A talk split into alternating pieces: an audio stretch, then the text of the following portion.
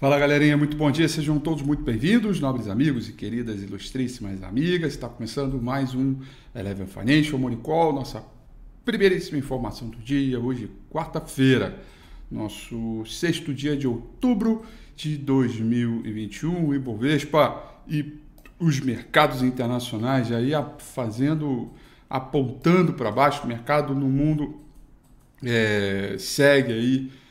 Uh, com as, no terreno negativo, colocando aí as mesmas preocupações que a gente vem comentando já de algum tempo, desta tendência de baixa que aí está e que tem tudo para acelerar hoje, inclusive de provocar ainda mais um zigue-zague descendente a partir uh, do teste lá dos 107 mil pontos.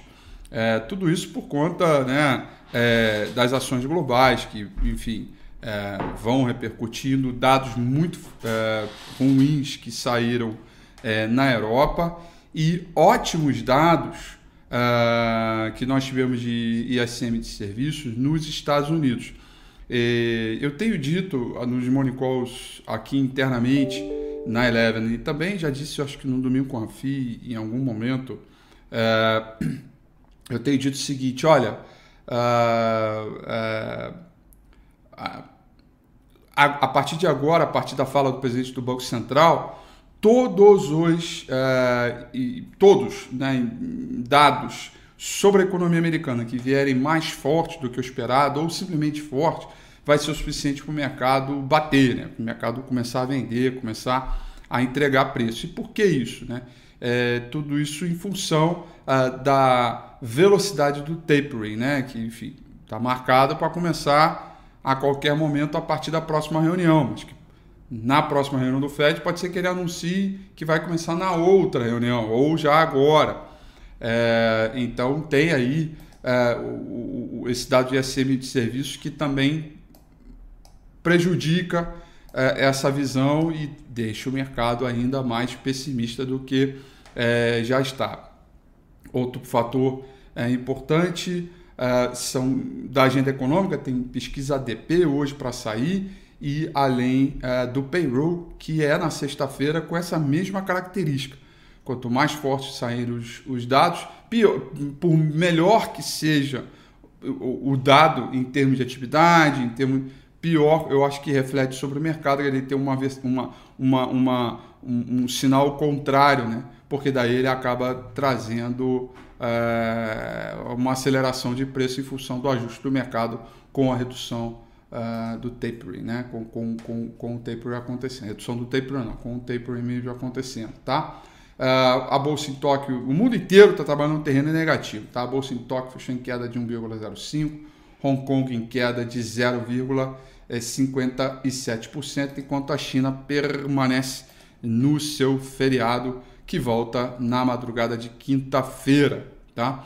É, o principal contrato futuro de minério de ferro negociado lá em Singapura, o dali está fechado, é, é, com vencimento para novembro desse ano, a cotação em dólar subiu nessa madrugada alta de 0,86%. Petróleo vive um dia de queda hoje, pelo menos até agora, desde a abertura, da reabertura, né? Ele é 24 horas também mas desde a sua reabertura vem trabalhando no ritmo um pouco mais de correção. É, petróleo Brent cai 0,31, petróleo da WTI vai caindo 0,43%. E aí o futuro americano, o S&P 500 futuro, aquele que é 24 horas, vem tomando como boa referência daquela abertura na Europa e também o que está nos Estados Unidos, né, de comportamento, vai caindo 1,13%. É uma queda bem, bem, bem expressiva para o horário já sinalizando que pode ser dia de pedrada aí para esse mercado, com dólar index subindo 0,41%. É, por cento. Pedrada, essa é a configuração do dia. O índice VIX né, subindo 10% nessa pré-abertura aos 23,47. Né? Então, é, é, é, é, um, é um sinal aí é, de que as moedas pelo mundo valorizam, tem um sinal de aversão ao risco, com treasuries americanos subindo 1,37 e, e de 10 anos e 0,96 o de 30 anos. Uh, Europa, assim que saíram dados sobre a economia local, também acabou arrefecendo um pouco. Há uma preocupação de pressão inflacionária. Né? Assim, o noticiário é o de sempre, tá, gente? Não mudou muita coisa, não. Assim, quer dizer, não mudou nada, na verdade, né? É, preocupações com a China, desaceleração global pelo ritmo de atividade chinês, é, inflação mais acentuada, mais acelerada em função é, da cadeia global de suplementos que vai sendo, que tem os seus cortes em função dessa retomada um, um pouco mais forte, o tapering nos Estados Unidos, tá? Crise de energia elétrica né, na China também, então é, tá aí, commodities subindo, disparando, né, gás natural, um puta rali, né? É, daqui a pouco esse troço vai virar Bitcoin, né? Uma puta volatilidade muito forte. É, então tá aí, esse é o, esse é o movimento é, que a gente vê. E aí a Europa trabalha no terreno negativo, Londres caiu em 61, Paris 2,08, Frankfurt na Alemanha caindo 2,02, repercutindo esses dados mais fortes sobre a atividade e uma reprecificação a partir do taper que está por vir. Na minha opinião, ele já começa agora na próxima reunião 2 e 3 de novembro, tá? Galera, dito isso, vamos dar uma olhada aqui no gráfico do índice Bovespa, que ontem, pelo fato de ter fechado com 0,0 qualquer coisa para cima, o OBV também veio para cima, olha aqui, ó. Tá? Tivemos um OBV um pouco melhor, largou um candle de indefinição e pela abertura do mercado global, a gente está com toda a cara, a gente vai perder esse 109, vamos direto aqui buscar o 77,600, tá? E a briga vai ficar aqui, tá? Deixa eu só colocar aqui uma coisinha aqui, ó. Ó, a briga vai ficar aqui, tá? Aqui vai ser a briga entre 108,900 até 77,430. É a região que eu chamo a região do Deus me livre. A briga vai ficar aqui, tá?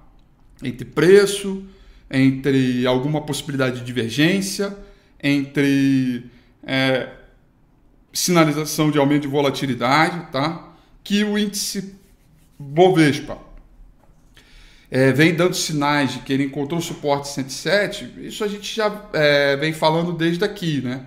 Do, do dia 20 é, de setembro.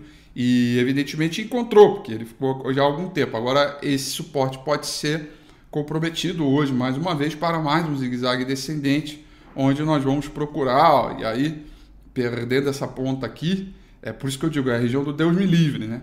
Porque perde isso aqui, é o Deus me livre. A gente tem lá embaixo 102,700, tá? É, é, 102,700 e depois a gente tem aqui 93.970 pontos, tá? É, então tá aí, os movimentos vão seguir é, de maneira um pouco mais aguda, embora as indicações técnicas é de um pouco mais de fraqueza, né? É um, um pouco mais, quer dizer, aquele rally, aquele rally não, desculpa, aquele zigue-zague descendente, piorado por uns movimentos tal, ele está um pouco mais comedido hoje, que é ótimo. Uh, mas ele pode acelerar, porque esse futuro americano aí e a volatilidade do jeito que está é, é, pode acelerar é, bastante. Tá? Então estamos aí, vamos viver é, o, o, o, movimento. Uh, a gente segue ainda no resguardo pra caramba, né? evitando muitas é, operações. Eu acho que a exposição é o que fala mais alto hoje. Você tem que ter, eu, eu, venho dizendo isso necessariamente, né? não, não, não se trata de ganhar ou perder, e sim de você estar com o, a exposição, né? É, é, é, o tamanho de posição ideal para o momento de mercado que você vive, tá? de modo que você consiga aguentar essa paulada, essa pedrada, que é o que a gente tem assistido, que a gente tem visto aí é, é, nesses dias e hoje pode ser mais um dia desses, tá? Pode ser mais um dia desses, petróleo caindo, dólar subindo, os, as medidas de prêmio de risco e, e, e CDS é, dos mercados emergentes subindo bem, uh, o futuro americano caindo, então a gente está com uma configuração aí que é dia de pedrada. Tá bom, galerinha? São essas, portanto, as informações para o nosso Moricol de hoje, desta quarta-feira. Desejo a vocês uma excelente quarta, bons negócios, tudo de bom respira, vamos que vamos. A famosa operação tartaruga, né? Aí na superfície, respira e afunda bastante. Um grande abraço, até amanhã. Valeu, galerinha. Tchau.